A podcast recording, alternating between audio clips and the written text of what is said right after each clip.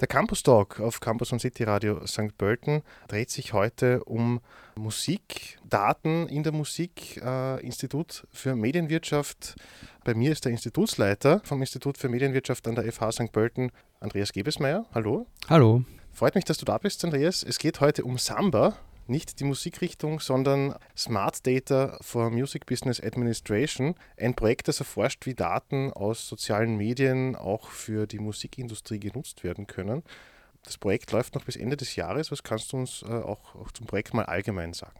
Wir haben einfach mal uns überlegt, welche Daten denn einerseits einmal in der Musikindustrie schon vorhanden sind, also womit eben auch Leute in der Musikindustrie, Manager von Labels, aber auch vielleicht Künstler selbst, die ein bisschen mehr wissen wollen, sozusagen über ihre Performance, was sie denn dann schon nutzen können. Da gibt es ja schon eine ganze Menge, also insbesondere was so diese klassischen Metriken wie Downloads oder Streaming-Daten, Views auf YouTube, das ist ja relativ leicht zugänglich. Unsere Idee war, ob man nicht auch unstrukturierte Daten ein bisschen aufbereiten kann. Und unstrukturierte Daten, das heißt jetzt eben zum Beispiel Kommentare auf YouTube oder Tweets oder eben alles, was so als Buzz, als Tratsch mehr oder weniger in den sozialen Medien über Musik vorhanden ist. Und dazu haben wir eben ein Projekt eingereicht, schon vor einigen Jahren, ein mehrjähriges Projekt, und ja,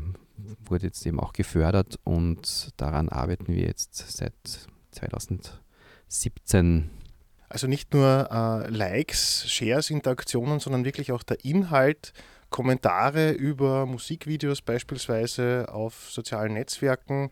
Wie kann man sich das jetzt auch vorstellen? Wie funktioniert das? Textanalyse, wenn ich unter einem Video was poste, wird das dann zur Untersuchung herangezogen? Wie ist das technisch möglich? Ja, ich meine, da gibt es natürlich jetzt mehrere Komponenten, sozusagen von der Datenextraktion bis hin zur Datenaufbereitung, also Datenanalyse, Aufbereitung und auch vor allem Visualisierung. Das ist ja auch ein ganz wichtiger Aspekt in unserem Projekt, dass man das auch in einer ansprechenden und intuitiv erfassbaren Form dann auch zur Verfügung hat, diese Daten. Vielleicht einmal kurz zur Datenextraktion. Wir arbeiten jetzt vor allem mit Daten von YouTube, und wir haben es auch ein bisschen versucht mit Daten von Twitter, wobei wir festgestellt haben, dass über die Musik da gar nicht so viel gesprochen wird. Also das ist eine Plattform, zumindest in Österreich, die für diese Zwecke wenig genutzt wird. Das heißt, wir haben es jetzt mal vor allem mit YouTube-Kommentaren zu tun. Die sind natürlich auch öffentlich, das ist ja kein Geheimnis, also das sind Kommentare, die wir alle lesen können. Wir haben allerdings Zugang über eine API, also eine Schnittstelle, die Google oder eben YouTube zur Verfügung stellt, die grundsätzlich mal gratis ist, und über diese API können wir einfach diese Daten strukturiert und systematisch abfragen. Einschränken muss man so sagen, als nicht zahlender Nutzer dieser API ist man da schon auch beschränkt. Also man kann da nicht pausenlos Terabytes von Daten runterziehen, sondern da wird dann auch immer wieder sozusagen die Leitung unterbrochen, wenn man das so bildlich ausdrücken möchte. Und es ist auch ein bisschen intransparent, also welche Daten da jetzt ausgespielt werden und welche nicht. Aber grundsätzlich funktioniert das ganz gut, und wir haben da mittlerweile über 500.000 Kommentare, vor allem zu österreichischen Musikerinnen und Musikern, die auf YouTube vertreten sind, in einer großen Datenbank gespeichert. Das wäre sozusagen einmal dieser Aspekt des Datenbezugs. Und die Frage ist, was machen wir jetzt mit den Daten?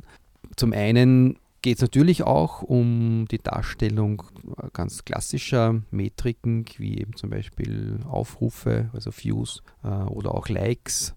Das ist jetzt nicht sonderlich innovativ, da gibt es ja auch schon eine ganze Menge an Tools für Musiker, Kreative, aber auch andere Nutzer von YouTube, um das systematisch abzufragen. Wird ja sozusagen auch bei jedem Channel immer angezeigt. Uns war es eben wichtig, mal mit dieser eher unstrukturierten Informationen umzugehen, also in den Kommentaren, und haben eine Art Lifecycle, also ein Social Media Lifecycle mal dargestellt, also wie sich Kommentare über die Zeit hinweg entwickeln, also gibt es da einen gewissen Peak, geht das auch parallel zu den Aufrufen, oder vielleicht gibt es sozusagen Zeiten, wo mehr kommentiert wird. Das heißt, wir stellen einerseits mal diese diesen Verlauf der Kommentare dar, der natürlich auch hoch korreliert, jetzt auch mit den Views. Und dann versuchen wir sozusagen auch den Inhalt dieser Kommentare systematisch aufzubereiten. Da gibt es im Wesentlichen 3 automatisierte Analyse-Schritte. Das erste ist die Language Detection. Also wir können, und das funktioniert relativ gut, erkennen, in welcher Sprache überhaupt kommentiert wird.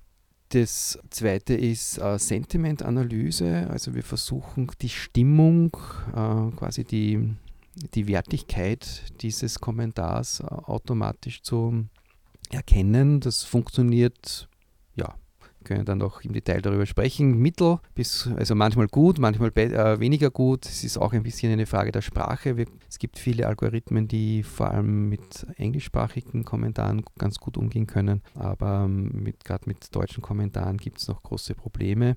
Und das dritte Analysefeld sind so Art Topic Extraction, also angefangen von einfachen Word Clouds, also wo man versucht, einfach wichtige Informationen auch mal darzustellen, also worüber wird denn überhaupt gesprochen in diesen Kommentaren. Da gibt es weniger komplexe Verfahren, eben wie zum Beispiel einfach die Häufigkeit der Wörter, aber auch komplexere Verfahren, wo man versucht, auch quasi diese Kontextinformation auch mit reinzunehmen in die Bewertung. Also Textanalyse, Schwierigkeiten, ich kann mir vorstellen, sicher vielleicht ironische Kommentare, Beiträge. Wie seid ihr da herangegangen, wenn etwas auch mit Doppeldeutigkeiten oder mit Ironie vermerkt wurde? Kann das überhaupt untersucht werden? Es ist definitiv schwierig, also man muss vielleicht vorausschicken, wir selbst entwickeln jetzt keine Text-Mining-Algorithmen. Das heißt, wir arbeiten eigentlich mit bestehenden Algorithmen, die es in verschiedenen Bibliotheken, zur Verfügung stehen, also insbesondere Bayesian-basierte Algorithmenverfahren. Die sind auch oft gar nicht so gut dokumentiert. Also natürlich arbeiten alle quasi auch mit Wörterbüchern, also wo als ganz bestimmte Wörter auch gleich mal bestimmten Sentiments zugeordnet sind, aber das alleine ist natürlich viel zu wenig, weil dann eben zum Beispiel Negationen nicht erkannt werden oder eben auch Ironie. Also Ironie ist etwas, wo Algorithmen definitiv Schwierigkeiten haben. Kontext wird schon auch mit berücksichtigt in diesen, also nämlich der Kontext im Kommentar. Also wenn es zum Beispiel eine Verneinung ist, dann wird das vom Algorithmus schon erkannt. Ja. Was auch gut erkannt wird, sind Emojis, also das sind Sachen, die mittlerweile recht gut erfasst werden. Ironie ist nicht so einfach, aber, jetzt kommt das große Aber, wir haben sozusagen Annotationen von Menschen durchführen lassen und haben gemerkt, auch die Menschen tun sich da nicht so leicht. Also es gibt sozusagen auch große Inkonsistenzen in der Bewertung von Kommentaren durch Menschen.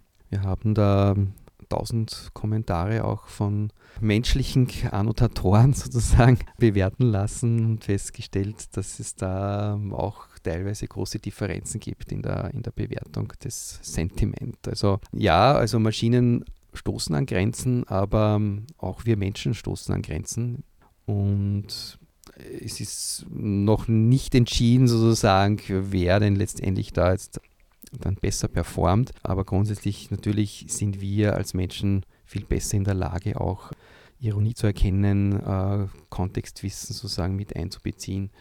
Da sind wir den Algorithmen in jeder Hinsicht noch überlegen. Jetzt kann Aufmerksamkeit in sozialen Netzwerken auch künstlich erzeugt werden, durch Bots beispielsweise, die dann vielleicht ein Musikvideo öfter posten und oder wo auch darunter Kommentare von Bots auch gepostet werden, um so da eine stärkere Interaktion oder ein stärkeres Interesse vielleicht auch bewusst vorzuspielen. Kann man da dahinter kommen, ob es sich bei einem Kommentar um einen Bot handelt? Ich muss gestehen, wir haben uns damit nicht intensiver beschäftigt und ich wüsste jetzt auch nicht, ob das so leicht ist, einen Bot zu erkennen. oder ob es dafür auch schon Instrumente gibt. Wir haben jetzt vor allem mal Videos, also Musikvideos österreichischer Künstler uns angeschaut und eben die Kommentare dazu. Der Traffic ist da auch nicht so groß und ich würde mal vermuten, die österreichischen Künstler würden da auch jetzt nicht wahnsinnig viel Geld ausgeben dafür, dass irgendein Bot da einen Kommentar reinschreibt. Es gibt natürlich schon einige, die sehr populär sind, also Parov Stelar ist ja einer der YouTube-Kings, wenn man das mal so sagt, unter den Österreichern, also der hat einen sehr erfolgreichen Channel. Ob der selbst Interesse hätte, sowas zu nutzen, das würde ich ihm jetzt in keiner Weise unterstellen wollen. Und es ist aber wahrscheinlich technisch gar nicht so einfach, das zu erkennen. Was schon auch immer wieder vorkommt, das sind Off-Topic-Kommentare. Also viele mehr oder weniger verrückte Menschen nutzen das ja auch, um ihre Botschaften, ihre Werbung und so weiter dann unterzubringen. Und selbst damit haben diese Algorithmen große Probleme. Also sie erkennen es einfach nicht, wenn ein Off-Topic-Kommentar da drinnen steht. Also es gab irgendwann mal den Fall in unserer Testdatenbank, wo jemand für irgendwelche Kredite geworben hat. Der Algorithmus wertet das genauso aus wie jeden anderen Kommentar. Also mittlerweile sind, glaube ich, nach wie vor ungelöste Probleme. Du hast Parov Stelar angesprochen als YouTube-King oder einer der YouTube-Kings. In euren Untersuchungen, welche österreichischen Künstlerinnen und Künstler waren da noch stark ganz vorn vertreten? Das heißt, welche haben besonders viel Kommentare erhalten unter ihren Posts oder Videos? Also es gibt einerseits sehr populäre Musikerinnen und Musiker, also im Bereich der elektronischen Tanzmusik. Also Möwe zum Beispiel ist eine davon, die da, glaube ich, ganz vorne dabei ist. Aber auch Klassiker wie Bilderbuch und Wanda sind natürlich sehr, sehr populär. Also Bilderbuch hat viele tausende Kommentare unter seinen Videos. Und ja, also die sind wirklich auf YouTube auch recht gut vertreten. Was wurde auch mit den Ergebnissen gemacht oder wie ist das auch geplant, in der Musikindustrie eure Ergebnisse einzusetzen? Ja, das ist eine gute und berechtigte Frage. Also wer braucht denn das überhaupt? Also man muss auch dazu sagen, viele der weniger populären Künstler, die haben das wahrscheinlich auch selbst ganz gut im Griff, weil ja da der Traffic dann gar nicht so groß ist. Also wirklich wichtig werden diese automatisierten Auswertungs- und Bewertungsalgorithmen erst dann, wenn es um ganz, ganz viele Daten geht, wo man den Überblick leicht verliert. Also bei den ganz großen Künstlern, bei den ganz großen Labels. Also für die kann das schon wichtig sein. Wofür? Also es ist einerseits schon auch ein Instrument der, Krisenerkennung. Also es gab ein Beispiel eines Künstlers, der einen Song gecovert hat und sozusagen die Credits nicht dazu geschrieben oder genannt hat. Und da gab es dann natürlich ganz, ganz viele Kritik. Und das hat sich sehr, sehr deutlich in den Sentimentbewertungen auch niedergeschlagen. Also diese Algorithmen sind schon ganz gut im Erkennen von Zeitpunkten, wo zum Beispiel ein Diskurs kippt. Also wo plötzlich ganz, ganz viel negative Stimmung, ganz, ganz viel negative Kommentare gepostet werden. Also dazu ist es zum Beispiel ganz gut zu erkennen, zu nutzen. Ganz sinnvoll einsetzen kann man es auch eben, um zum Beispiel auch Themen, die mit bestimmten Künstlern in Verbindung gebracht werden, auch zu erkennen. Also das ist irgendwie schon gerade für die Zweitverwertung von Musik ganz wichtig. Also wenn man erkennt, dass der Bass in den sozialen Medien in ganz bestimmte Richtungen geht, wenn er zum Beispiel in der Games-Community irgendwie sehr stark vertreten ist oder mit ganz bestimmten Markenartikeln verbunden wird, dann kann das natürlich auch eine wichtige Information sein für die Zweitverwertung von Musik. Jetzt stellt sich natürlich auch die Frage, da ja alle Daten auch mehr oder weniger öffentlich zugänglich sind, Kommentare in den sozialen Netzwerken, darf man die auch für Forschungszwecke nutzen? Eine sehr berechtigte Frage, mit der wir uns auch auseinandergesetzt haben. Natürlich kann man jetzt sagen, okay, die Menschen schreiben das da rein und jeder kann sehen, aber berechtigt uns das, nämlich uns Wissenschaftler, Forscher, schon dazu, diese Kommentare dann auch weiter zu nutzen im Forschungskontext. Schlicht und einfach deshalb, weil ja diese Menschen das nicht eben für Forschungszwecke dort gepostet haben, sondern eben aus ganz anderen Gründen. Das heißt, die Frage ist schon berechtigt, ob wir das einfach so nutzen können. Jetzt rein vom der Datenschutzgrundlage her ist es natürlich erlaubt, also wir können das nutzen. Das ist keine Frage, aber trotzdem würden wir uns hüten, jetzt zum Beispiel identifizierbare Posts in einem Forschungskontext zu präsentieren. Ja? Also es gibt das ja wohl auch manchmal User, die bedenkliche Sachen kommentieren oder schreiben oder posten, ja, und wir würden sozusagen die nicht identifizierbar jetzt zum Beispiel in einem Forschungspaper, in einem Forschungsbericht oder wo auch immer mehr oder weniger der Öffentlichkeit preisgeben. Gibt es einen Ausblick auf weitere Forschungsprojekte am Institut für Medienwirtschaft, die sich vielleicht mit einer ähnlichen Thematik auch beschäftigen?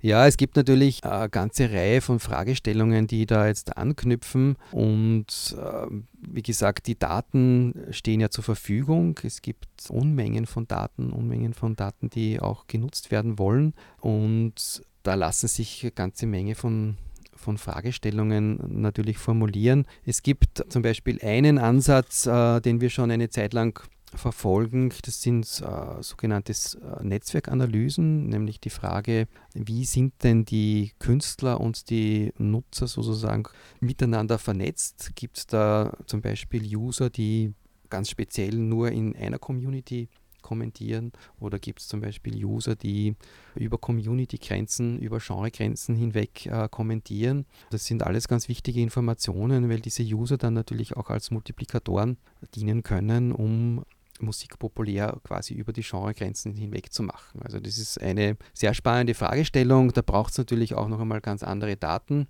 aber das ist zum Beispiel eine Richtung, in die wir gehen wollen. Eine andere ist natürlich dieses Text-Mining einerseits zu vertiefen und andererseits natürlich auch auszudehnen auf andere Branchen. Textmining ist ja jetzt nicht nur für die Musikindustrie relevant, sondern auch für andere Medienindustrien, aber insbesondere auch für Konsumgüter und Industrien oder für Markenartikel, wo es ja auch das Interesse gibt zu schauen, wie wird über meine Marke gesprochen, was ist da los eigentlich in den sozialen Medien. Und wird in anderen Bereichen auch schon eingesetzt? Wird natürlich auch eingesetzt. Es gibt natürlich auch ganz, ganz viele kommerzielle Anbieter schon. Auch damit haben wir uns auch auseinandergesetzt. Wir haben eine der Tools auch getestet, also diese sogenannten Social Media Monitoring Tools. Auch die kochen natürlich nur mit Wasser. Also es gibt da auch ganz, ganz viele Mängel.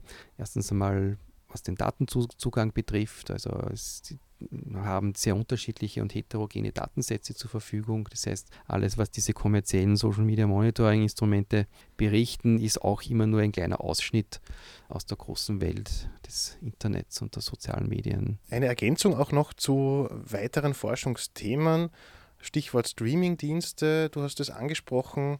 Zum Thema Filterblasen hört man da das Gleiche, wenn man jetzt auch bestimmten Künstlerinnen und Künstlern folgt, wenn man die in seiner Playlist hat. Wie schaut das da aus? Ihr setzt euch am Institut auch damit auseinander, glaube ich. Das ist ja auch eine ganz, ganz spannende Frage, die wir gerne mal in einem größeren Forschungsprojekt untersuchen möchten. Wobei ich gleich vorweg schicke, es ist wahrscheinlich nicht ganz trivial, das empirisch zu untersuchen. Aber es ist ja dieser Begriff der Filterblase seit einigen Jahren wird diskutiert, da vor allem im Hinblick auf politische Kommunikation, also inwieweit Leute quasi auch in ihrer politischen Filterblase drinnen stecken, verstärkt eben durch diese Algorithmen, die halt auch die Leute nur mit Informationen konfrontieren, die ihnen auch passt oder die sozusagen auch in ihr Konzept hineinpasst. Und die Frage ist eben, ob nicht auch die Algorithmen zum Beispiel auf Spotify oder auf Apple Music die gleiche Wirkung haben. Also dass eben wir einfach immer nur jene Musik empfohlen bekommen,